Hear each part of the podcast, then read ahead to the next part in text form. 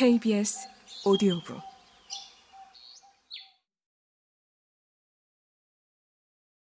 (3) 이제부터 비인간적인 것의 미로가 어떻게 내 삶에 다시 등장했는지 말해보겠다. 고등학생일 때 처음 엘리만을 만났고 그 뒤로는 아무런 관련 없이 살아왔다. 이따금 떠올리긴 했어도 점점 뜸해졌고 그나마 생각할 때면 마치 완성되지 못한 혹은 완성될 수 없는 이야기를 회상할 때처럼 약간의 슬픔이 느껴졌다. 말하자면 연락이 끊긴 옛 친구, 불이 나서 타버린 원고, 마침내 행복해질지 모른다는 두려움 때문에 포기한 사랑 같았다. 나는 바칼로레아를 치렀고 공부를 계속하기 위해 세네갈을 떠나 파리에 왔다.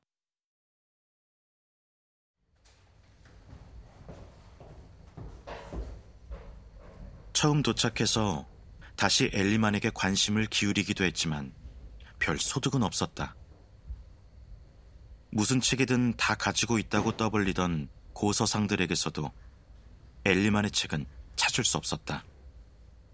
비볼렘이 썼다는 소책자 흑인 랭보는 진정 누구였는가 역시 1970년대 중반 이후로는 재출간된 적이 없었다. 곧 학업과 타국 생활의 무게 때문에 비인간적인 것의 미로는 내 머릿속에서 흐릿해졌다. 엘리마는 문학의 깊은 밤에 단 한 번 성냥을 그어 밝힌 불길이었다. 나는 서서히 엘리만과 비인간적인 것의 미로를 잊었다. 이어 프랑스 대학 과정에 따라 문학박사 학위 논문을 준비해야 했고, 바로 그 논문 때문에 나는 작가들의 에덴에서 추방되었다는 느낌에 시달렸다. 곧 논문에 시큰둥해졌고, 일시적인 유혹이 아니라 분명하고도 호기로운 욕망으로 소설가가 되기 위해 고귀한 학문의 길에서 멀어졌다.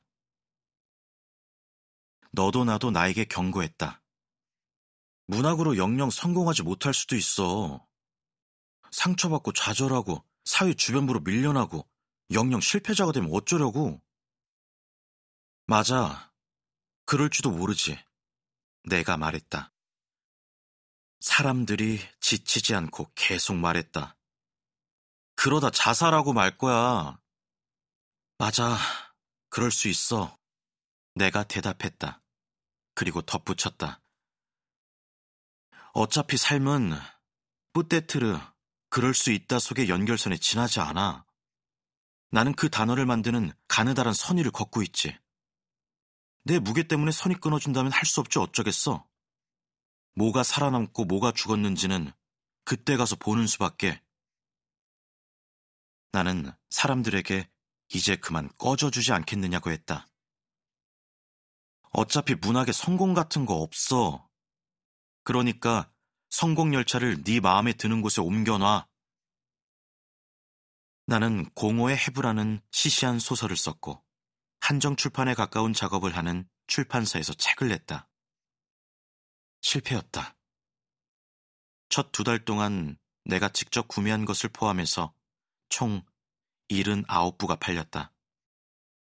페이스북에 내 책이 곧 출간된다는 소식을 올린 글에는 1182명이 좋아요를 눌렀다. 축하해. 자랑스러워. Proud of you.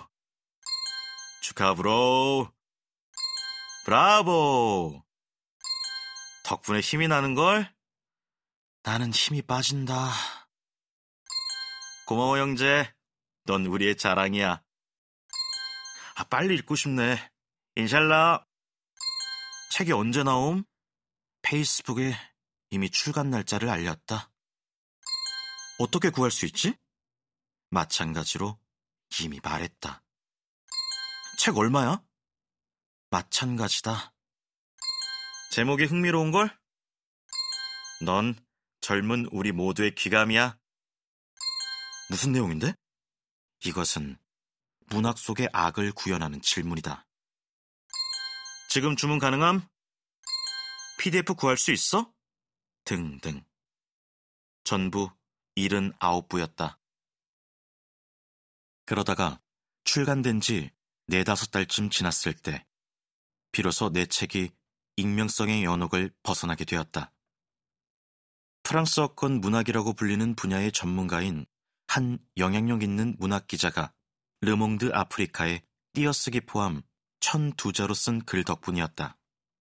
그는 내 문체에 대해서는 어느 정도 유보적인 입장을 취했지만 마지막 문장이 나에게 프랑스어권 아프리카 문학의 유망주라는 무서운, 게다가 위험한, 악마적이기까지 한 꼬리표를 달아주었다. 물론 그 덕분에 떠오르는 별이라는 끔찍하고 치명적인 표현은 피할 수 있었지만 프랑스어권 아프리카 문학의 유망주라는 칭송 역시 불길하기는 마찬가지였다. 어쨌든 나는 나를 포함하여 입거친 인간들이 개토라고 부르는 파리의 아프리카 디아스포라 문단에서 어느 정도 관심의 대상이 되었다. 내 책을 읽지 않았고 이후에도 절대 읽지 않을 사람들이 르몽드 아프리카의 짤막한 기사 덕분에 내가 N번째로 등장한 유망주 작가임을 알게 된 것이다.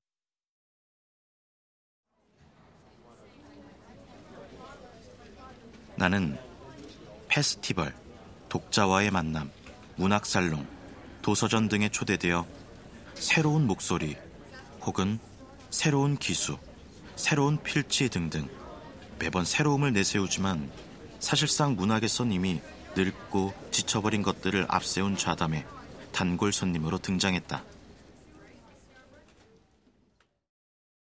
모국에도 소식이 전해졌다. 세네갈 사람들도 나에게 관심을 갖기 시작했다. 파리 사람들이 그랬기 때문이고 그것은 곧 인쇄 허가를 의미했다. 그때부터 공허의 해부에 대한 해설들이 등장했다. 해설한다는 게 읽었다는 뜻은 아니다. 이 모든 것에도 불구하고 나는 소설에 만족하지 못했고 아마도 불행했다. 곧 공허의 해부가 부끄러워졌고 내가 어떤 이유로 그 책을 썼는지에 대해선 나중에 자세히 이야기하겠다. 그 책을 씻어내고 싶었는지 아니면 덮어버리고 싶었는지 아무튼 야심차고 결정적인 다른 위대한 소설을 꿈꾸기 시작했다. 쓰는 일만 남아 있었다.